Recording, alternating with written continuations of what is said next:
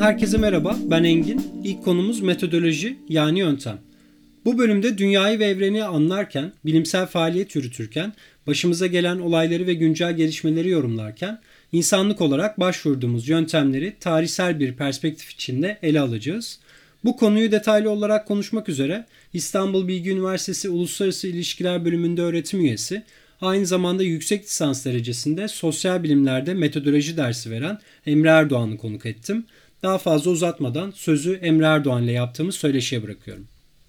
Dünyayı anlamak için neden bir metodolojiye ve bir yönteme ihtiyacımız var?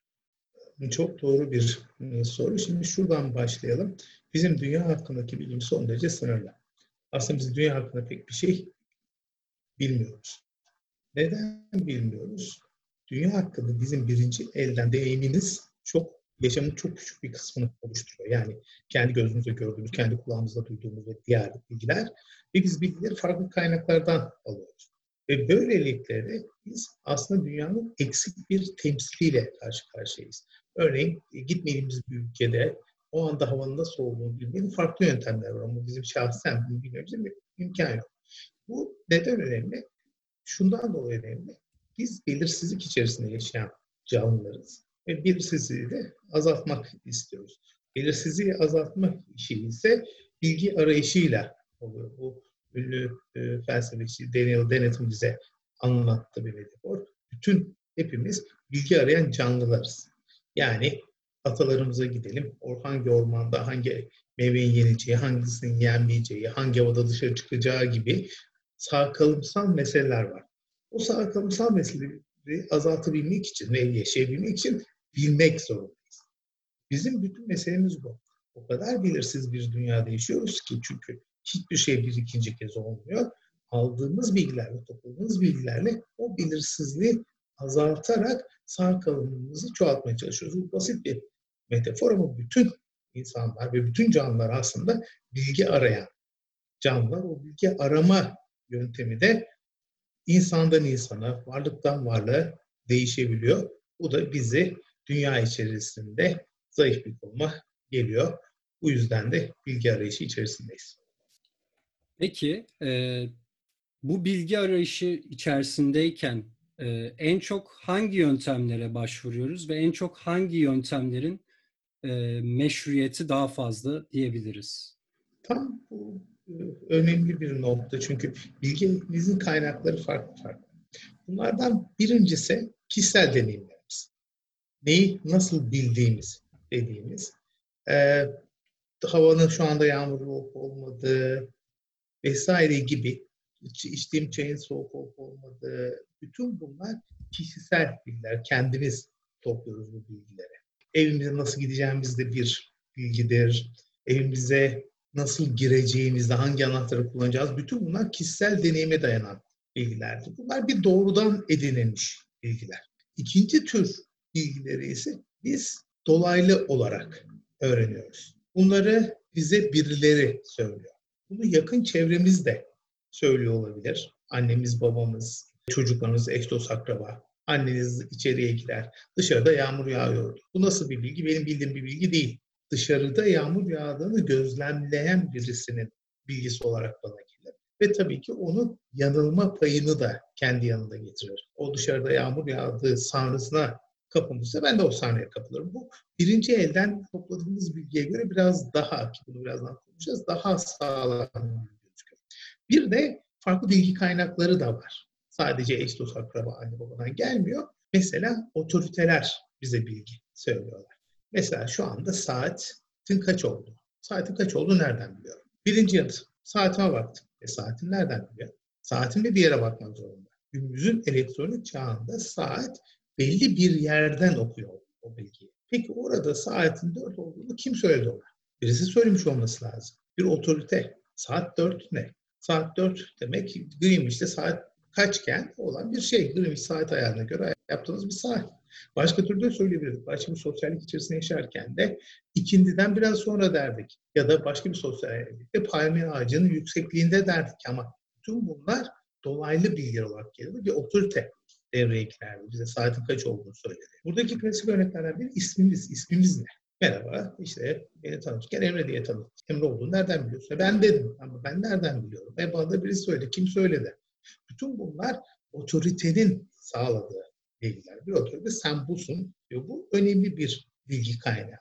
Biz bunu e, biraz sıkıntılı da görüyoruz. Çünkü otorite tabii ki e, özellikle uzmanlardan otorite hata yapmamızı engeller. Herkesin e, doğru, en azından uyumlu bir şekilde davranmasını sağlar ama öte yandan da hatayı çoklaştırır. Bunun klasik örneği de günümüzde bağlantılı olarak Orta Çağ'daki veba meselesi de e, salgın sırasında doktor anlattıkları ama tedavi yanlış. Dolayısıyla ne oluyor?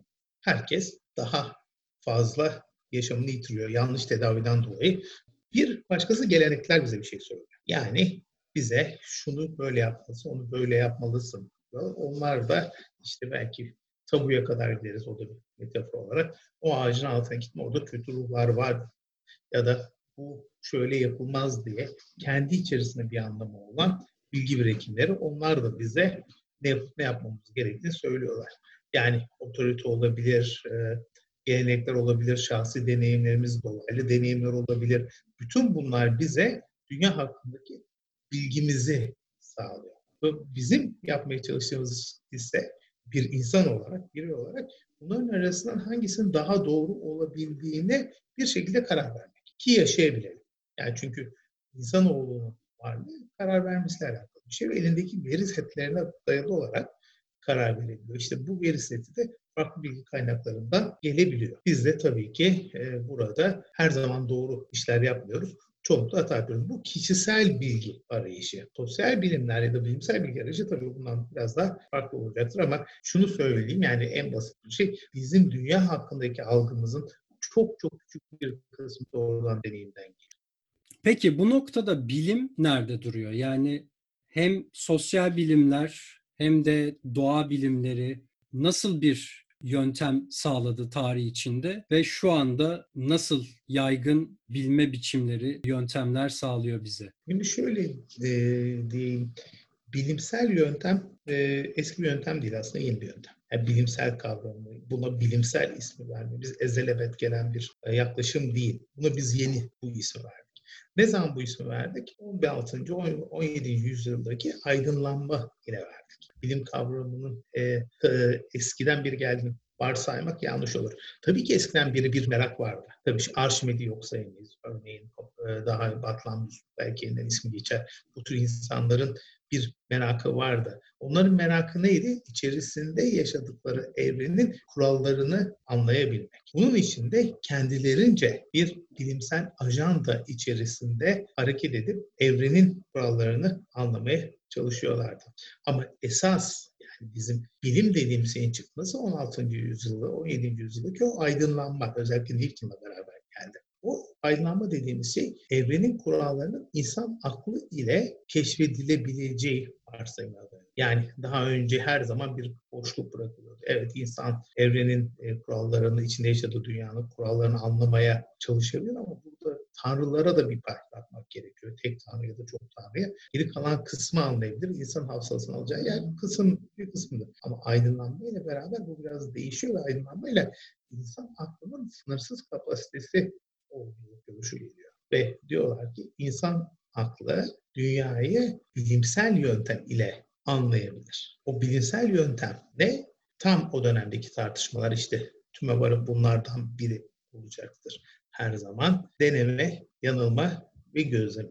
Yani bizim bu pozitivizm dediğimiz bilim perspektifiyle bildiğimiz bilim oluşuyor. İşte o zaman bilimsel kurallar konulmaya başlıyor. Yoksa dediğim gibi insanoğlunun doğuştan beri e, taşıdığı merak. Azteklerde de var, e, Sümerlerde de var, e, Antik Mısır'da da var. İşte biraz önce isim verdim Batlamyus, Mısır e, krallarından bir tanesi. Dünyanın evrenin merkezinde olduğunu söylerken dünyanın kurallarını keşfetmeye çalışıyor. Ama buradaki en büyük fark deneme yanılmaya dayanması, gözleme dayanması ve akıl yoluyla ilerlemesi bizim bilimsel dediğimiz perspektifi getiriyor. Bu da 16. 17. yüzyıldır.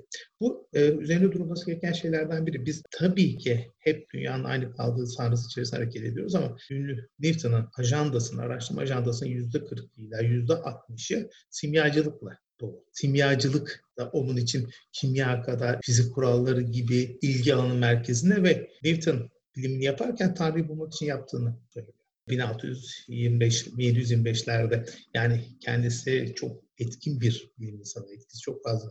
Yine hani bizim baktığımız yerde modern bakış açısı metafizik arayışları bilimsel yöntemle yapmaya çalışıyor. Bunun gibi çok örnek var. E, Foucault'un e, klasik kitaplarından bir tanesinde 16. yüzyılda beynin ne işe yaradığını tartışırlar. Kanı soğutmak olduğu düşünülüyor. Ve bir bey vücut tasviriyle başlar ve şu an vücut tasviriyle hiçbir alakası yok ama oradan bilimsel olduğunu düşünüyor. Yani bu bizim sıkı sıkı sarıldığımız bilimsellik dediğimiz şey moderniteyle alakalı bir şey ve bu pozitif. Pozitivist bilim anlayış dediğimiz. Pozitif bilim dediğimiz anlayış. Sosyal bilimler bunu biraz daha geriden takip ediyor. Çok rahatlıkla sarf ettiğimiz sosyoloji, psikoloji gibi bilim dalları yeni.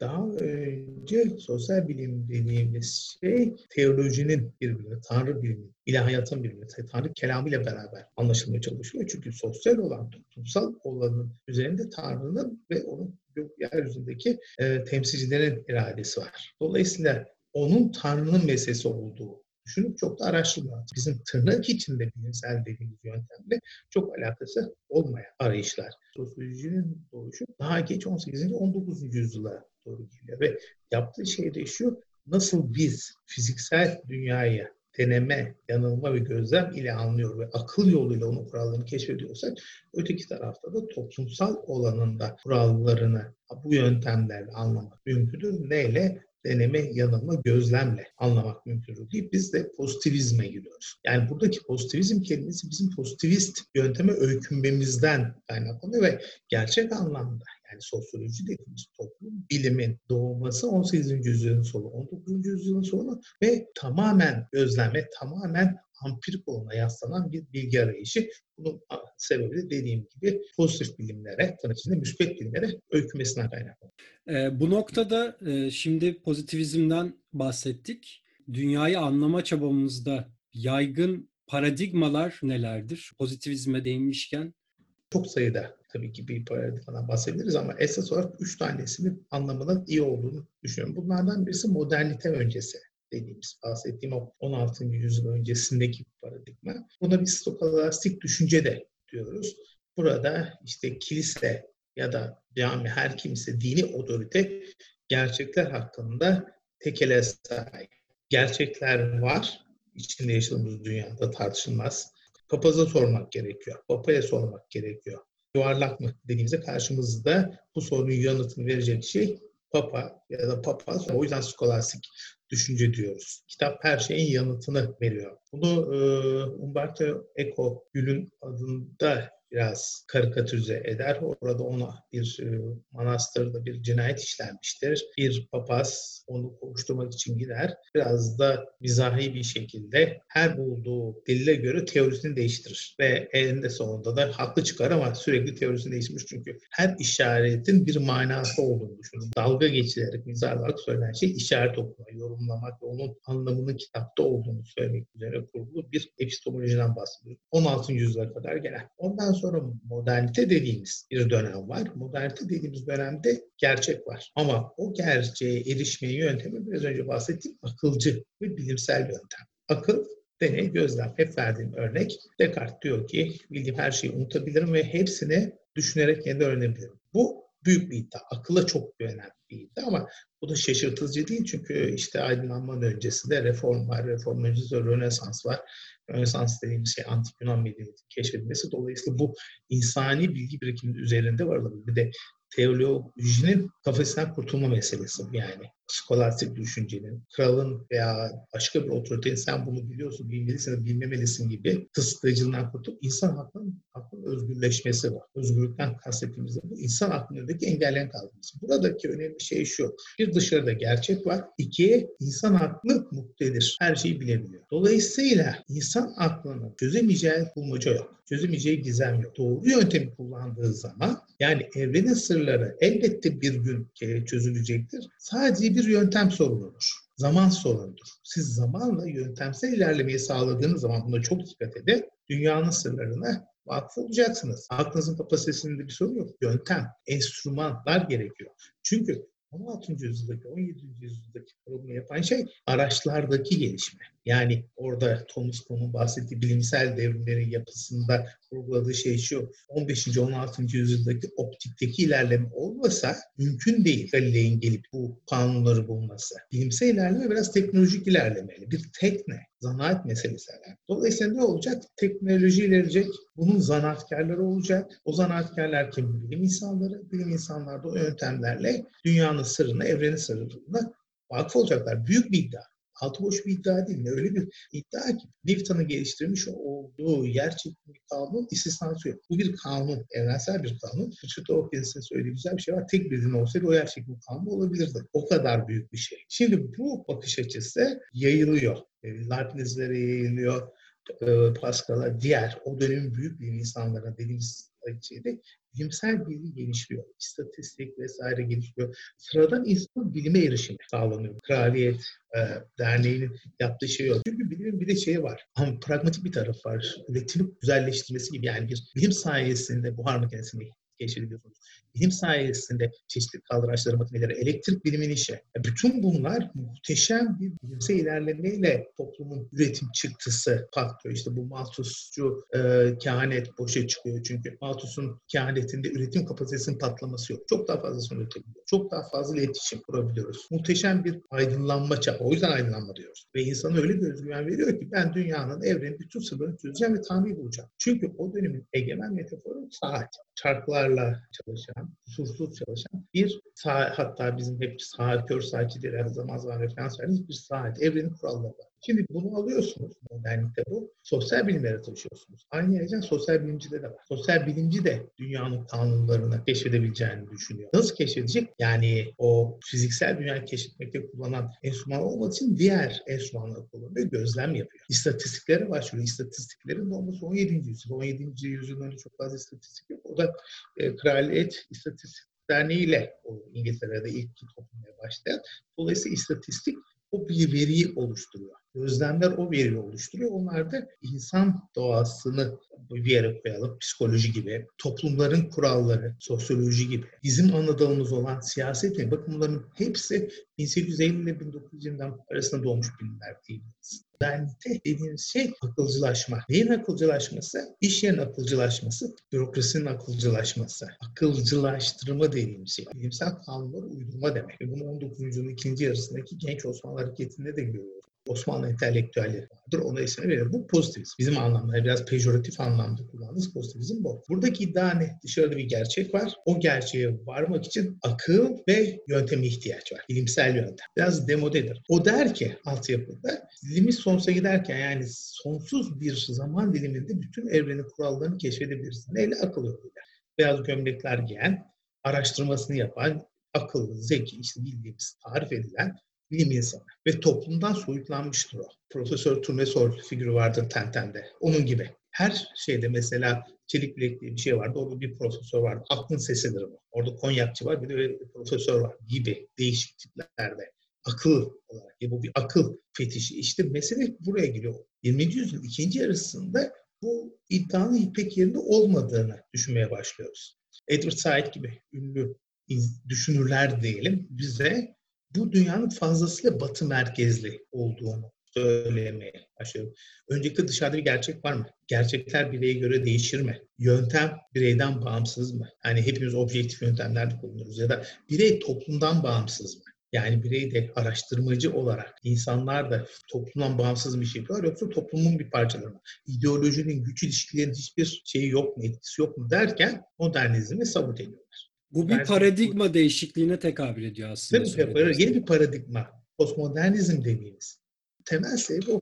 Pozitivizmin özellikle sosyal bilimlerdeki pozitivist metodun aslında bir illüzyon olmasından kaynaklanıyor. Yani öyle bir dünyada yaşamıyor olmamızdan kaynaklanıyor. Klasik örneklerden bir tanesi şudur. Hani e, bir bilim insanının çabası, teoriden hipotezler geliştirip hipotezlerden deneyler yapıp hipotezleri yanlışlayıp sonra hep bunu anlatırlar bilimsel yöntem diye. O bilimsel yöntem budur diye. Peki laboratuvar giriyorlar, laboratuvara bakıyorlar. Laboratuvarda insanlar böyle mi çalışıyor, böyle çalışmıyorlar. Anlatılmayan o kadar çok öykü var ki. Yani e, işte devletle bir ilişki var. devletin makbul araştırma soruları var, makbul olmayan araştırma soruları var. Bir sınıfsallık meselesi var. Paranın kolayca bulunabildiği, bulunamadığı araştırma konuları var. İnsanların araştırma sorularının objektif mesele belirlemiyor ki kimin arkadaş olduğunu belirliyor. Yani bilim insanı o kadar da günahsız bir şahıs değil. Bilim insanı gayet ideolojisinin, sınıfsallığının parçası olan ve bir sınıf için çalışabilen, güç ilişkileri için çalışabilen insan. Bunu biraz daha genelliyorlar. Sosyal bilimlerde durum daha da vahim. E, bu batı merkezlilik içselleştirilmiş durumda olabiliyor. Yani batı perspektifinden dünyaya bakmak. Batıyı ileriye bakmak. Mesela çok basit. Tarih kitaplarına bakıyorlar. Tarih bilimi var. Güney Afrika tarihi 17. yüzyılda başlıyor. Hollandalıların paraya çıkmasıyla beraber. Haçlı sefer, seferleri batıdan anlatılıyor. Doğunun anlatısı yok sayılıyor. O modernist bakış açısıyla evrensel kurallar olarak, lanse ettiğiniz evrensel kurallar olarak tanımladığınız sosyal kuralları, kuralların bir batıya özgü olma var.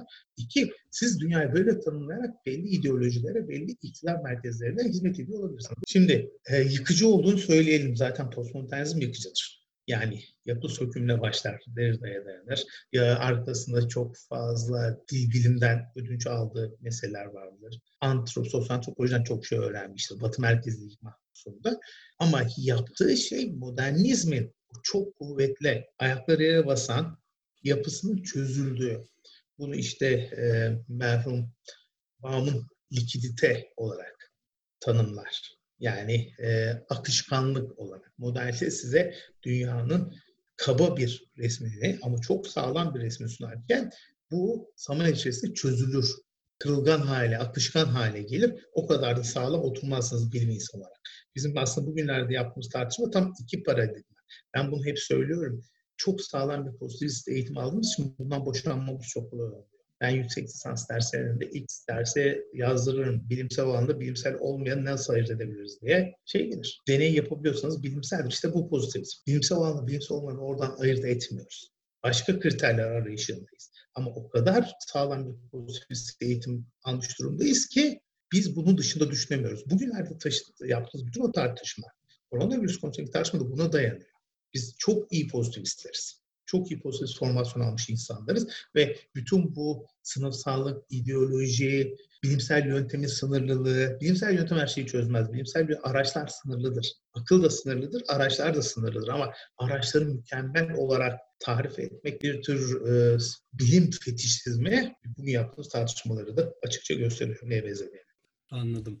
Güzel. Peki aklıma şey sorusu geliyor aslında. Peki bu aslında skolastik çağdan itibaren günümüze kadar yani 1900'lerin sonlarına kadar e, getirdik bu yöntem tartışmasını. Peki bu pozitivizmle e, birleşik olarak gelen bu modernist paradigmayla daha sonra postmodernist paradigmanın gelmesi bir sentez yarattı mı ve başka bir paradigmayı doğurdu mu? Aslında pek yaratmadı çünkü yıkıcı. Yani yaratıcı bir yıkıcılık değil, yıkıcı bir yıkıcılık. Burada da e, ünlü şeyler o kadar boş hale geliyor ki sokalın şakası denen bir şey vardır.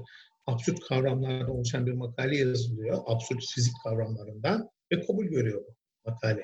Bir şaka olarak yapıyor. Bunun üzerine çok tartışılıyor. Ee, yöntemi bu kadar yakın yerine koyduğu bir şey yok. Yani bunu akılda tutmakta fayda var. Çünkü her türlü yöntem sorgulanır hale geliyor. Ama bilim de içinde felsefe bir yöntemden ders alabiliyor. Yani nasıl ders alabiliyor? Postmodernizmin temel eleştirilerini kabul edebiliyor. Onları varsayarak gidebiliyor. Bunlardan birine aklın sınırı. Yani sınırsız bir akla sahip olmadığımızı kabul etmek. Ve ikincisi bireysel sınırlarımız. Buna refleksivite diyoruz. Yani ben araştırmacı olarak o kadar nötr durumda değilim. Sosyal bilimci olarak o kadar nötr durumda değilim. Değer bağımsız değilim. Bazı önemli meseleler benim için değerli, bazıları değil. Efendim söyleyeyim bazı konulara doğru olarak bazı konulara yanlış olarak bakıyorum. Bu tür bir yaklaşım modernitede olmaz. Modernist yaklaşımda. İşte bunun farkına var mı? Refleksivite dediğimiz şey. Ve ben de değişiyorum araştırma yaparken. Ben sabit bir kişi değilim. Yani bunun en klasik örneği derinlemesine görüşme yapmak denen bir şey vardı. İnsanlarla uzun uzun sohbet edersiniz bir tür röportaj. Orada gözlemci değişir. Hiçbir görüşme bir öncekiyle aynı değil. Öyle bir obje, objektivite yok. Araç değişir. Yani konuşmayı yapan insan olarak siz araysınız. Dolayısıyla o değişimi de farkında almak gerekiyor. Bu işte bizim antropolojiden ve sosyal antropolojiden öğrendiğimiz şey. Araştırmacının da araştırmanın içinde olduğu, dışında olmadığı, bir enstrüman olmadığı, insan olarak içinde olduğu ve tabii o bahsettiğimiz toplulukların etkilendiği de öğreniliyor. Üçüncüsü araçları kısıtlıyor. Bizim enstrümanlarımız kısıtlı. Hep klasik örnek yukarıda çok güzel bir bulut var. O bulutu birebir resmetmek mümkün değil. O eksik bir temsil olacaktır. Geometrikleştirilen bir temsil olacaktır. Çünkü biz geometrik düşünebiliriz. Onu başka bir örneği vereyim. Evrende yaptığımız her şey, bizim inşaatımız her şey geometriktir. Doğanın yaptığı her şey ise geometrik değildir. İşte bu geometrikleştirme eksik bir temsildir. Gerçek bir temsil değildir. Çözünürlüğü ne kadar arttırırsanız daha tamamlarsınız ama her zaman eksik kalacaktır. Çünkü o doğa geometrik çalışmaz. Onu kaba saba resmederiz. İşte orada kaba saba resmederken de bir şeyleri kaybederiz. Neyi kaybettiğimizin farkında olma. Bu da enstrüman fetişini bırakıyor. Yani çünkü pozitivizm için enstrümanlar her şeydir. Bizim şu anda geldiğimiz zaman enstrümanlar eksiktir. Eksik olduğunun farkına varırız. Hata yapar enstrüman. Milimetrik ölçmez hiçbir şeyi insana dair olan. Çünkü varlığımız onu değiştir. Hani benim alan değil çok girmek istemiyorum ama elektronların davranışı bile onu gözlemleyenin varlığından etkileniyor ve farklı şekilde, şekilde davranıyorlarsa hiçbir zaman elektronları gözlemleyemezsiniz. Sosyal bilimci as bulunduğu anda bulunduğu ortamı değiştirir. Yani bir metne iki kez hayır yazamazsınız. Bu önemli iddialardan bir tanesi. İkinci yazışınız farklı bir yazış olur. Aynı metni yazsanız bile. Yazan insan değişmiştir. Dolayısıyla bizim işimiz çok daha kaygan bir zeminde. Absolut mutlak gerçeğin olmadığı, aklımızın sınırının olduğu, bizim ideolojilerin, ön yargıların esiri olduğumuz, enstrümanımızın kısıtlı olduğumuz biraz daha haddini bilen, biraz daha eleştirel bir bakış açısını getiriyor. Bu benim baktığım yerden sağlıklı bir bakış açısı. Yani sınırlı bir iş yapıyoruz. Sınırsız bir şey yapmıyoruz ve ben en azından olabildiğince daha az hata yapmayı öğretmeye çalışıyorum. Daha az hata yapalım. Hatalarımızı öğreniyoruz. En önemli şeylerden bir tanesi o. Yöntemsel hataların ne olduğunu tartışıyoruz. Burada hata yaptık ya da orada hata yaptık gibi biraz daha işte biraz post pozitivizm denen ama çokça antropolojiden beslenmiş olan, dil bilimden beslenmiş olan, e, postmodernizmin e, reaksiyonundan etkilenmiş ve onunla hesaplaşan bir şeyden bahsediyoruz. Onun farkında olan, onu yok sayan değil. Bunu o yüzden hani bir, geldiği nokta bu biraz daha buraya. Bunu ayrı bir paradigma olarak sayabilir miyiz peki? Yani modernizm, postmodernizm ve postpozitivizm ben sayarım. ayrıştırabilir miyiz postmodernizm? Ben, e, ben hani bu paradigma içerisinde olan bir ben sayarım ama saymandan herkes mutlu olmaz. Yani bazıları o kadar da büyük bir şey değil onların baktığı yerden. Çünkü o da işte e, çok fazla metoda lafı yormakla da suçlanabilir insanlar böyle bakıldığı zaman.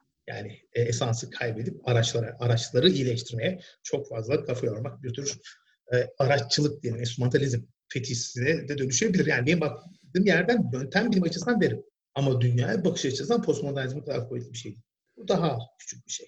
Yani aslında çizdiğiniz çerçeve yöntemsel olarak baktığımızda modernizmden de postmodernizmden de beslenip aklı ve deneyi, deney yöntemini geçerliliğini kabul edip ama aynı zamanda sınırlılıklarının da farkında olup o şekilde ilerleyen bir yöntem diyebilir miyiz? Yani insan kendi aklını, kendi deney kabiliyetinin sınırlarını e, öğrenmeye başladı.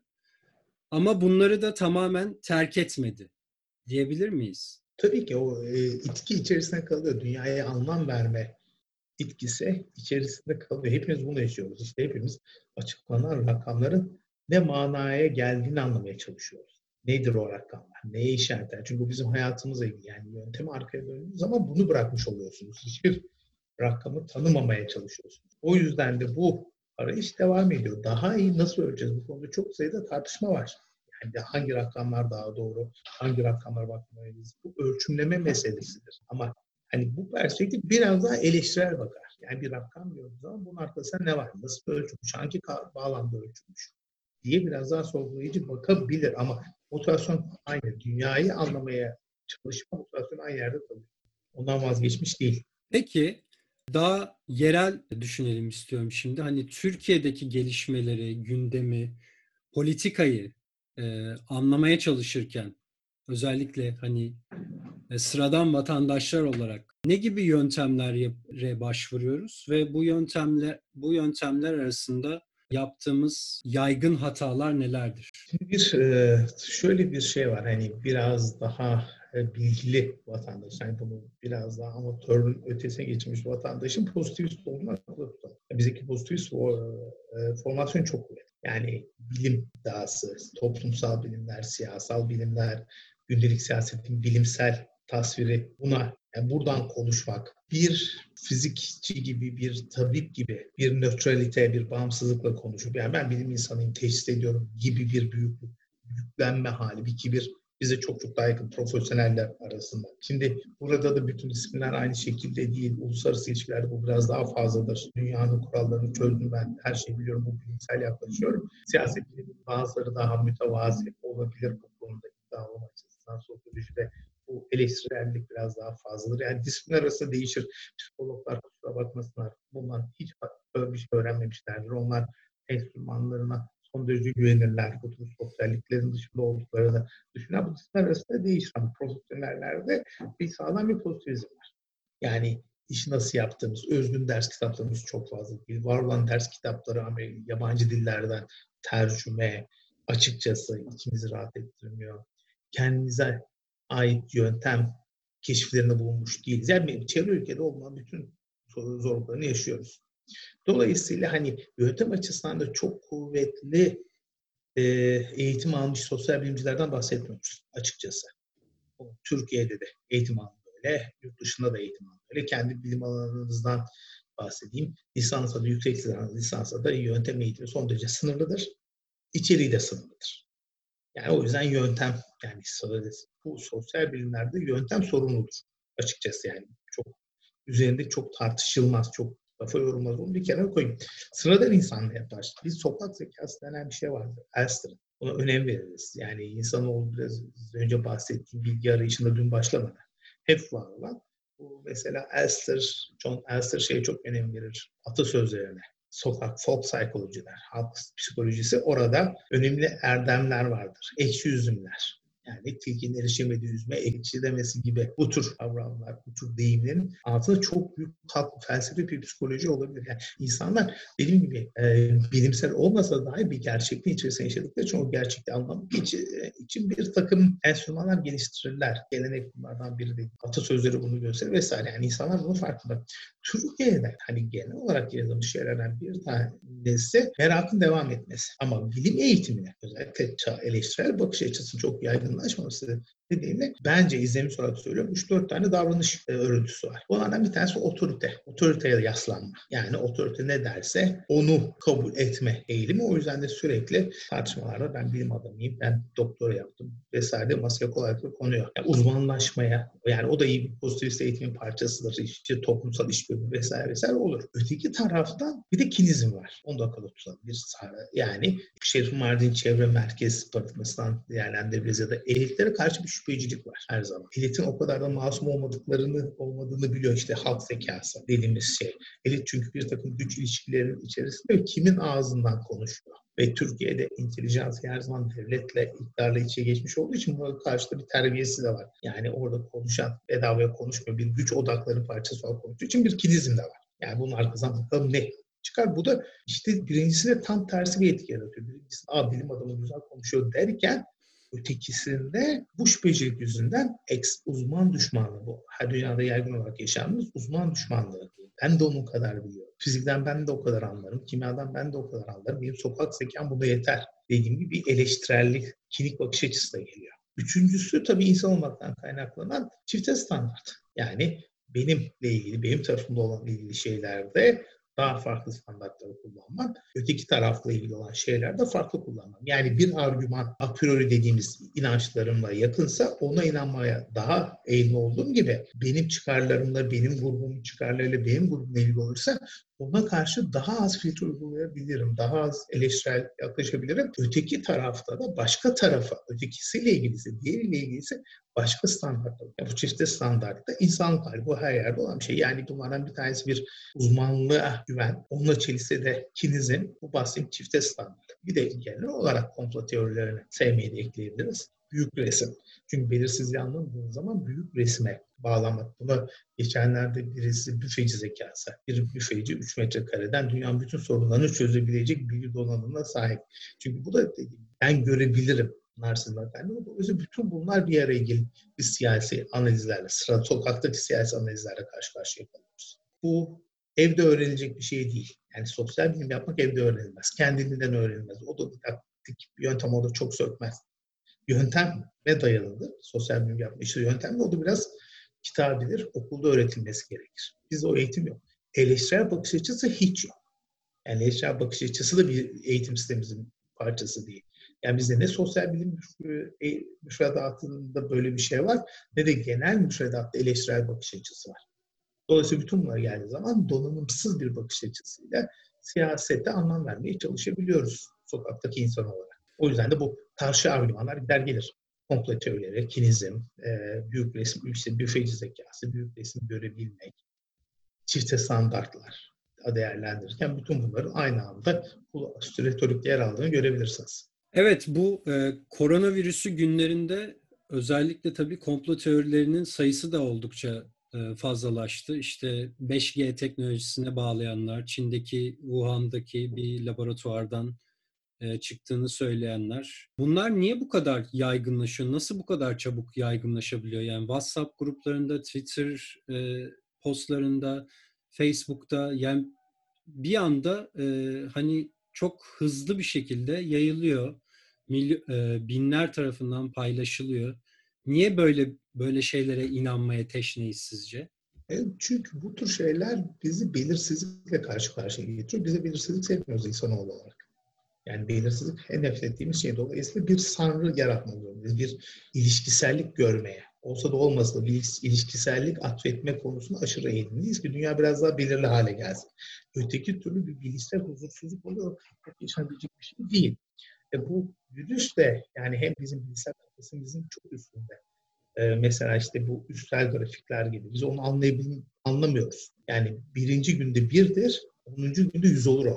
Üstel katlama bunu gerektirir. Matematik kuralları ama biz matematik, o tür bir matematiği anlamaktan aciziz. insan olarak aciziz. Dolayısıyla bir patern görme, bir örgü, örüntü görme eğilimimiz var. Bir nedensellik görmek. O yüzden de komplo teorileri çok iyi oluyor. Çünkü virüs tam bizim zayıf yanımız. Kuralları olmayan bir şey. Kimi yayılmanın şeyi yok. Bir sebep sonuç ilişkisi yok.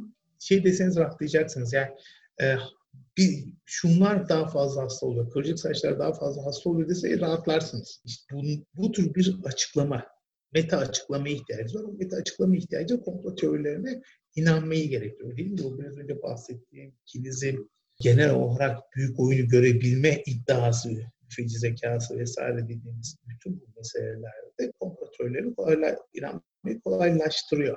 Zaten bir de e, şey de var, bilim insanları karşı şüphecilik de var. Kendi görüşlerinizi doğrulamıyor. Hani bu kimin adamı, kim için konuşuyor dediği bir soru işareti buraya geldiği zaman kompatörlere daha fazla inanıyoruz. Ama bu sadece Türkiye'ye yaygın özgü bir şey değil. Bu Dünya Sağlık Örgütü'de infodemik diye bir kavramdan bahsediyor. İnanılmaz hızlı yayılıyor yanlış bilgiler. Ve doğru bilgilere çok çok daha hızlı yayıldığını gösteren bazı çalışmalar var. Sosyal medya bunu çok kolaylaştırıyor. Çünkü copy paste yapabiliyorsunuz, artı yapabiliyorsunuz. Sonra kolaylıkla dağıtabiliyorsunuz. WhatsApp grubunda amcamın, yengesinin bilmem kimi söylemiş diye kompletörlerini yaymak insana bir hem üstünlük hissi veriyor büfeci zekası ya. Öteki taraftan da bir zahmeti yok. Yani bir de bizim o eleştirel bakış açımızın olmaması, frene basıp duruyor bu doğru mu deyip kontrol edememesi, etmek istememesi, da kaçması hızla yayılması mümkün. Bu sadece Türkiye'ye özgü bir şey değil. Dünyanın her yerinde olan bir şey. Yani gelişmişliğinden bağımsız. Toplumlar içinde bazıları daha farklı davransa da hemen hemen her toplumda çok sayıda insan bu salgına, infodemik dediğimiz salgına kapılabiliyor. Peki bu infodemikten e, bahsetmişken e, hem sosyal bilimcilerin hem normal e, insanların, sıradan vatandaşların hem de diğer bilim insanlarının düşebildiği, düştüğü bilişsel ön yargılar ve mantıksal safsata diye adlandırılan Türkçe'ye o şekilde çevrilen mantıksal yanılgı diye de geçen en yaygın olanları nelerdir? Bir bu neden yaptığımıza bakmak lazım. Aslında bu şöyle bir basit metafor olarak anlatalım. İki sistemle düşünüyoruz. Sistem bir, sistem iki. Sistemlerden bir tanesi yavaş. Her şeyi tartıyor, her şeyi araştırıyor vesaire vesaire. Diğeri hızlı. Bizim bu moderniteden gelen bakış açımız diyor ki her şey akıl yoluyla karar verilir. Tartarsınız. İşte iyisini, kötüsünü, faydasını, zararını tartar karar verirsiniz. Bu, bu modernitenin çizdiği ideal insan tipolojisi. Ama biz de şunu biliyoruz ki insan böyle yaşamıyor. Çünkü bunu yapmasını sağlayacak enerjiye sahip değil. İnsan beyni e, dinlenirken vücut enerjisini, metabolik enerji %20'sini tüketiyor. Düşünürken çok daha fazla bu kadar düşünürseniz yapamazsınız. O zaman hızlı sistem devreye giriyor. Daha kolaylıkça karar verebilmek. Bu iki sistemin de nörolojik altyapıları biraz farklı. Bunu da biliyoruz. Yani metafor olarak. Hani bunu daha nasıl anlatabiliriz? E, cep telefonlarımızın büyük bir kısmında artık hem manuel hem otomatik çekimler var. Otomatikle de çok güzel fotoğraf çekersiniz ama manuelle çok daha güzel çekersiniz. Aradaki fark şu. Güzel bir manzara gördüm. Manuelle ve çekim otomatikle. Aradaki fark ne? Benim alacağım bir fark değil. Otomatikle bas gitsin. Hızlı çekerim. O kadar güzel olmaz ama hızlı olur. Biz hızlı düşünmeye hevesliyiz. Bu düş, hızlı düşünmemizi sağlayan mekanizmaları biz kısa yollar diyoruz. Heuristics dediğimiz kısa yollarla oluşuyoruz. İşte bu kısa yollar bize hızlı karar vermeyi sağlıyor. Hata yapmamıza da yol açıyor. Bu, bu hatalar dediklerimizin de bir kısmı kısa yolların kendilerinden kaynaklanıyor. Bir iki tanesini sayayım. E, halo etkisi dediğimiz bir şey kişi hakkında, bir kişi hakkında bir özelliğine dayanarak diğer özelliklerini de onu tutarlı bir şekilde destekleyeceğini düşünmemiz. Gözlüklü bir insanla konuşuyorsunuz. Sizin bir tane ön yargınız var. Gözlük insanlar akıllı uslu olurlar demek ki diyorsunuz. Akıllı uslu davranmasını beklersiniz. Böyle bir etki var. Temsiliyet dediğimiz bir e, kısa yol var. Çok da iyi çalışır bir kategorinin bir üyesinin o kategorinin bütün özellikleri taşıdığını düşünmek. Nedir o? Bir kütüphaneci düşündüğünüz zaman o kütüphaneci diğer kütüphanecilerle ortak özellik taşıdığını düşünmek bu da bütün evet, kütüphaneciler sayı. şöyle böyledir mesela gibi. Ya, o mi? insanın da. Yani Ahmet diye birisiyle evet. tanışıyorum. Ne meslek yapıyorsun? Kütüphaneci. Mehmet'le çalışıyorum. O da avukat. Bunların hangisi konuşkandır? Mehmet diye düşünürsünüz. İşte bu evet. gibi. Hı hı. Erişilebilirlik var. Onun biraz daha nörolojik altyapısını biliyoruz. Yani net bir şekilde erişebilirlik bir konuda ilk aklınıza geleni söyleyebilmek. Yani en doğru olanı değil de ilk aklı geleni. Bunun da nörolojik altyapılarını biliyoruz. Hastalıklar biraz daha farklı. Edominant bence hepimizin bilmesi gereken bir şey. Hı hı. İnsanın ne söylediğine değil, kim olduğuna bakarak yargılamak. Bunlardan bir tanesi yani bu tür yapabileceğimiz. Çok sayıda var. Yani sayısı 6 ile başlayıp 100'e kadar gidebiliyor. Şeyler, hatalar yüzünden, safsatalar konusunda eğitim almak insanları daha safsat üretir haline getirmiyor. Yani safsatı budur dediğiniz zaman ondan kaçamıyorsunuz. Bu başka bir tür bakış açısı.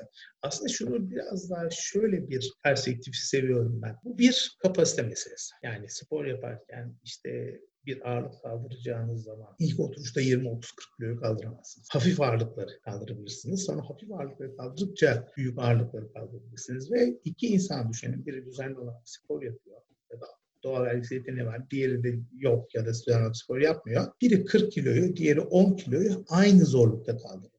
İkincisinin kapasitesi daha iyidir. Bilişsel kapasitesi daha iyidir. İşte bu bilişsel kapasite bir bilgiyi daha iyi işleyebilme. Bir soruna karşı karşıyayız. Yani çeşitli faktörleri yok saydım. O sorun hakkında karar verirken eğer yorgunsak hızlı sistem atıyoruz. Yorgun değilsek yavaş sistem atıyoruz. Çünkü yoruluyoruz. İnsanoğlu sürekli yoruluyor bir yere gittikten sonra. Kapasitemiz daha yüksekse daha geç olursunuz. Yani diğer kapasitesi düşük olan insanlara kıyasla daha geç olduğunuz için daha az hata yaparsınız. Bunlardan birisi bu. İkincisi doğal eğiliminiz hızlı hareket etmek, hızlı karar vermek. Ne yapıyorsunuz? Frene basıp yavaşça atıyorsunuz. Hızlı bir karar vereceksiniz. Stop. Bir öteki tarafa diyorsunuz. İşte o fren yapabilme de bir kapasite. Dolayısıyla sizin kapasiteniz, bilgisayar kapasiteniz yüksekse frene basmanızla daha hızlı olabiliyor. Daha sağlam frene basabiliyorsunuz. daha yüksek ağırlıkları da daha iyi bir şekilde kaldırabiliyorsunuz. İşte bu kapasite anlamlı bir şey. Bu doğuştan gelen bir şey değil kapasite bu arada. Kapasite büyük oranda eğitimle olan bir şey. Yani o yüzden spor örneğini özellikle verdim. Ne kadar çok çalışırsanız kapasiteniz o kadar gelişir. Klasik bir örnek. Bilardo oynuyoruz. Bilardo oynarken her şeyi hesaplayarak da oynayabilirsiniz, hissederek de oynayabilirsiniz. Yapılan bütün çalışmalar gösteriyor ki iyi bilardo oyuncuları hissederek oynuyorlar. İyi basketbol oyuncuları hissederek oynuyorlar. Neden? Çalışma, antrenman sistem 2'deki bir mesele sistem 1'e atıyor. Yani düşünerek yapması gereken bir şeyi doğal bir halde yapmasını sağlıyor. Dolayısıyla bu kapasite meselesi. Biz de işte sıradan insanlarda, bilim insanları da hata yapmaya çok eğilimliler. Bir de bilim insanı biraz daha farklı. Yani bilim insanı bunu bir şekilde mesleğinin parçası olarak getirdiği için sırtında yük daha fazla. Kariyeri var. Yani kariyerinin boyunca düşündüğü tartıştığı bir görüşün tersini savunması çok kolay olmayacaktır. Ya da daha önceki bulgularıyla çelişen bir bulguyu sunması olmayacaktır. Her şeyi bıraktım yani onu bıraktım. Farkına varmayabilir. Buna seçme yanlılığı diyoruz. Bir manzaraya baktığı zaman kendi önceden düşündüğü teorilere uygun olan vakaları seçebilir. Umberto Eco'nun günün adı. E, bununla ilgili yapılan bir şey de vardır. Eğer tarih teorinize uymuyorsa tarihi yeniden teorileştirin. Yani teorinizi doğuracak hale getirin. Dün de üzücü bir şekilde Twitter'da iki tane genç adam yazışıyorlardı. Ben e, vakaya göre teori değiştirdim. Böyle bir şey biz yapmıyoruz. Vakaya göre teori değiştirmiyoruz. Vakaya uygun teori bulmuyoruz. O zaman yanlışlanmazsınız o başlangıçtaki bilimsel olanla bilimsel olmayan arasındaki fark bu zaten. Yanlışlanabilir olmanız gerekiyor. Siz vakaya göre teori değiştirirseniz, kuram değiştirirseniz yanlışlanmazsınız. Bilim bu değil. Ama oradaki arkadaş önem verdiği şey yanlış, hata yapmamak. Yani bilakis bilim yanlışlamayı ister ve bu konuda psikolojide kıyamet kopuyor. O bulgunun çarpıtılmış olduğu ortaya. Çünkü insanlar hata yaptıklarını kabul etmiyorlar istatistiksel olarak. Onları raporlamıyor. Hata da hatasız olanları raporluyor. Bunu Çok ciddi bir Tekrar sorun. tekrar krizi, tekrarlanma krizi. Tekrarlanma kriziyle benzer çünkü evet. şöyle bir şey. E, yanlış buluyor. Yanlış bulunu yanlış bulgusunu raporlamadığı için başkası aynısını tekrarladığı zaman aynı sonuca varamıyor. Tekrarlanabilir olması lazım. Yani herkesin tekrarlayabilir olması gerekiyor. Psikolojide çok ciddi bir konu. Yavaş yavaş çözüyorlar. Yani çok ciddi bir şekilde bu konuda eleştirel yaklaşanlar var. E, siyasi bilimde orada değiliz. Yani siyasi biliminin hani sadece Türkiye'den bahsetmiyorum. Dünyada da orada değiliz. Gerçekten de bizde de bence aşırı raporlama yani doğru bulguları fazla raporlama sorunuyla karşı karşıyayız. Çünkü herhangi bir istatistik analizden yanlış olanı hoşunuza gitmeye atıp teorinizi ona göre düzeltebiliyorsunuz. Psikoloji kadar bilgili, bilinçli değiliz. Şimdi biraz daha işte veri paylaşımları vesaire gelmeye başladı bilim adamı yapabileceği çünkü bilim adamının yatırımı çok fazla. İki yıl araştırıp ben Aa, bulamadım kusura bakmayın demez. Ki hala bilim insanının dünyası biraz daha idealize edilmiş bir dünyadan bahsediyorum. Araştırma yapan, analizler yapan. Bir de belli disiplinlerde olduğu gibi herhangi bir veriye dayanmadan sadece izlenimlerine ben bilim insanıyım dolayısıyla söylediklerim bilimseldir argümantasyonu çerçevesinde yapan insanlar da var. Oraya gelmiyoruz. Yani şey uzmanlık isimlerini kullanarak evet yani farklı farklı şeyler söyleyen öngörülerde bulunan özellikle bu koronavirüsü vakasında da çok gördük Türkiye'de örneklerini. Bu şekilde bir uzmanlık sıfatlarını kullanarak da bunu izleyen insanlarda bir bilime e, ve otoriteye bir tepki de oluşturuyor aslında diyebilir miyiz? Çok önemli çünkü güzel laflardan biri de şu, bilim tek başına bir bilim insan faaliyeti değil. Beraber yapılan bir faaliyet. Diğer bilim insanlarıyla yaptığınız kolektif faaliyet. Bir diyaloğun sonucu. Dolayısıyla şu argüman yanlış. Ben bilim insanıyım. Dolayısıyla söylediğim şey bilimseldir. Olmaz. Ben bilim insanı ve bilimsel bir diyaloğun içerisindeyim. Ve ben oraya çıktığım zaman bu diyaloğun bir kısmını aktarıyorum. Tamamını aktarmıyorum. Dolayısıyla benim söylediğim her şey bilimsel olmuyor. Bizim kolektif çabamız bilim. Teker teker söylediklerimiz değil. Bu önemli bir perspektif. Bu da bir tür ad hominem ben profesörüm. O zaman söylediğim doğrudur. Hayır değildir. Yani o gerekmiyor. Böyle bir çıkarıma. E, konu uzmanı olup olmamayı geçtim. Konu uzmanı da hata yapabilir. Evet. Tersinden bir ad hominem söz konusu orada da Tabii, sanırım. Evet. Yani prestijini Hı. taşıyor. Çok prestijli bir şey çünkü Türkiye'de uzman olmak ya da akademisyen olmak çok prestijli, prestijli bir şey. Hı hı. Yani getirisi çok fazla, toplumsal getirisi. O yüzden de çok cazip tabii. Peki, e, ayrılan sürenin sonuna geliyoruz yavaş yavaş ama şu şekilde bir soru sorabilirim e, sona yaklaşırken size. Şimdi bu spor metaforuna geri dönmek istiyorum Hı-hı. aslında. Bu aslında spor gibi yaptıkça yani bu pratikleri hem eğitim yoluyla hem de kişinin kendisini eğitmesi de olabilir. Bu eleştirelliği kazanmaya çalıştıkça, işte farklı kaynaklardan doğrulamaya çalıştıkça bu bilişsel önyargılarımızın, mantıksal safsataların önüne geçebilir miyiz? Ee, ya da başka neler yapmamız gerekir? Geçer ama öncelikle bir bu eğitimin biçimiyle alakalı bir şey. Yani liberal eğitim dediğimiz eğitim, yani bir kısmımızın faydalandığı hem o hem bu, ya o ya bu demeyen, hem o hem bu diyen, farklı perspektifler izin veren, çoğulcu bakış açılarına izin veren bir liberal eğitim yani hiçbir şey tutmaz. Bunu akıl etmekte fayda var. O da bizde pek fazla yok. Olabildiğince vermeye çalışan arkadaşlarımız olsa da. Öteki tarafta tabii ki hızlanma meselesi. Bir verinin doğruluğunu kontrol edileceğiniz yerleri bilme, bakma. Nereye bakacağım? Bunun doğrusu nerede var? Şimdi koronavirüs istatistikleri, kaynaklar neresi? Hangi kaynaklar neresi? Hangileri güvenilir? Neye güvenirim, neye güvenmeliyim? Cross checkler, nereden cross check edebilirim? Bunlar bir kapasite meselesi. Yani bu kendilerine öğrenilmez. Bütün bunların hani veri okur yazarlığı da bir yana, grafikler, e, grafik yaparsınız. Eksenlerden bir tanesini 60'da başlatır, 80'de bitirirsiniz. D'de 0'da başlatır, 100'de bitirirsiniz. İki grafik çok farklı gözükür ama aslında aynı rakamlar kullanılmıştır. Bu tamamen bir manipülasyondur. İşte bu manipülasyon farkına varmak. O sunmaların, istatistikler, işte Dizrael'in söylediği gibi üç tür istatistik, yalan var. İstatistik, yalan, kuyruklu yalan, istatistik ve istatistik neyi gösterir, neyi göstermez. Bunun farkına olmaz, olmak. Verinin siyasal olduğunu farkına varmak yani birisi bir veri sunuyorsa bunun bir siyasal bağlamı da vardır. Amerika Birleşik Devletleri'nde Cumhuriyetçiler koronavirüs ölümlerin rakamlarını nüfusu orantılı görmeyi seviyorlarmış. Demokratlar mutlak rakam olarak görmek istiyorlarmış. Politize olmuş. Veri kaynaklarını sorgulayabilmek, mantığını sorgulayabilmek, işte ünlü 0.021 efsanesi gibi. Çok aklı işte insanlar üzerine atladı. Aa ne kadar bu? İyi bu büyük sayılar kurala. Bu böyle olacak zaten.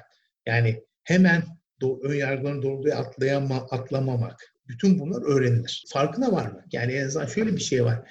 Konu değil belki onu da bir gün yaparız. Kısmet olursa biz duygularımızı, e, kararlarımızı duygulardan nötr ortamda yapmıyoruz. Hep duygusal olarak yapıyoruz. İşte o duyguların bize hangi karar yollarına soktuğu farkına varmak. Öfke, ben niye öfkeliyim? Öfkelendiğim zaman ne oluyor bana? Öfkelendiğim zaman kararım ne oluyor? Korkuyorum. Korktuğum zaman nasıl kararlar alıyorum? E, anlatabiliyor muyum? Bütün onlar farkına varmak. Bunlar olacak. İnsanların kararlarını manipüle etmenin en güzel yolu duyguları manipüle etmek. Duyguları manipüle ederseniz kararları da manipüle edersiniz. O zaman hangi duygu durumda ne karar veriyorum farkına varmak ve frene basabilmek. İşte o kapasiteyi kazanmak yapılabilecek şeyler. Yani bilim insanı için de geçerli.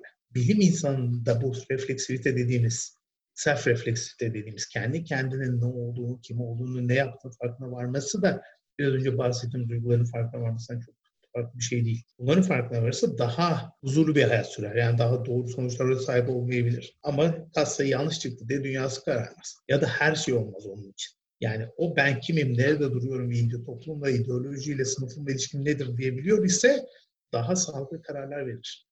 Yani farkındalığını arttırabilir, öz farkındalığını. O önemli bir şeydir.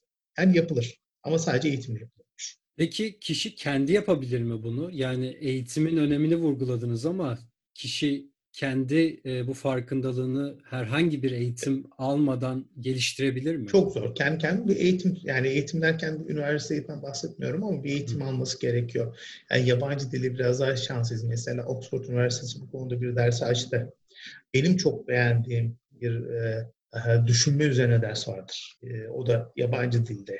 Yani şeyde bu akıl yürütmeler nasıl yapılır? Yani bize mantık eğitim çok sağlam olmadığı için yani bir e, Türkçe'de de ben çok çok çok iyi bir kaynağı rastladığımı söyleyemem açıkçası ama İngilizce'de bu konuda daha iyi nasıl düşünürüm kaynakları çok fazla. Buna önem verildiği için. Hmm. Türkçe'de de bir iki tane eleştirel düşünme çalışması okudum ama yani öteki kalitede değil. Yani bir argümanı e, dekompoze etme, onu parçalarına ayırma, öncüllerini, ardılarını ayırma, arada nedensellikleri bulma gibi bir şeyi ben henüz görmedim böyle kamunun çok kolayca erişebileceği. Ama var. Yani yurt dışında çok çok, çok iyi eğitimleri var. Bu bir eğitim meselesi. Yani bizim kendi eğitim sistemimizde yok bu. Yani nasıl yabancı dili bizim okul eğitim sistemimiz kötü öğretiyorsa, biz kendimizi geliştirmek için çaba harcıyorsak, eleştirel, eleştirel düşünceyi de bizim eğitim sistemimiz kötü öğretiyor. O zaman çaba harcayacağız. Kendinden olmaz. Ya yani eğitime ihtiyaç var. Eğitim şart. eğitim şart diyerek kapam, evet. kap, e, kapanışı yapmış olduk. Ee, çok teşekkürler katıldığınız Rica için ederim. Politik Podcast'ın. Çok keyifli bir sohbet oldu gerçekten. Birçok konuyu ve çok geniş bir zaman dilimini kapsamı içine aldık bölümün. Çok teşekkürler. Ben çok teşekkür ederim. Çalışmalar.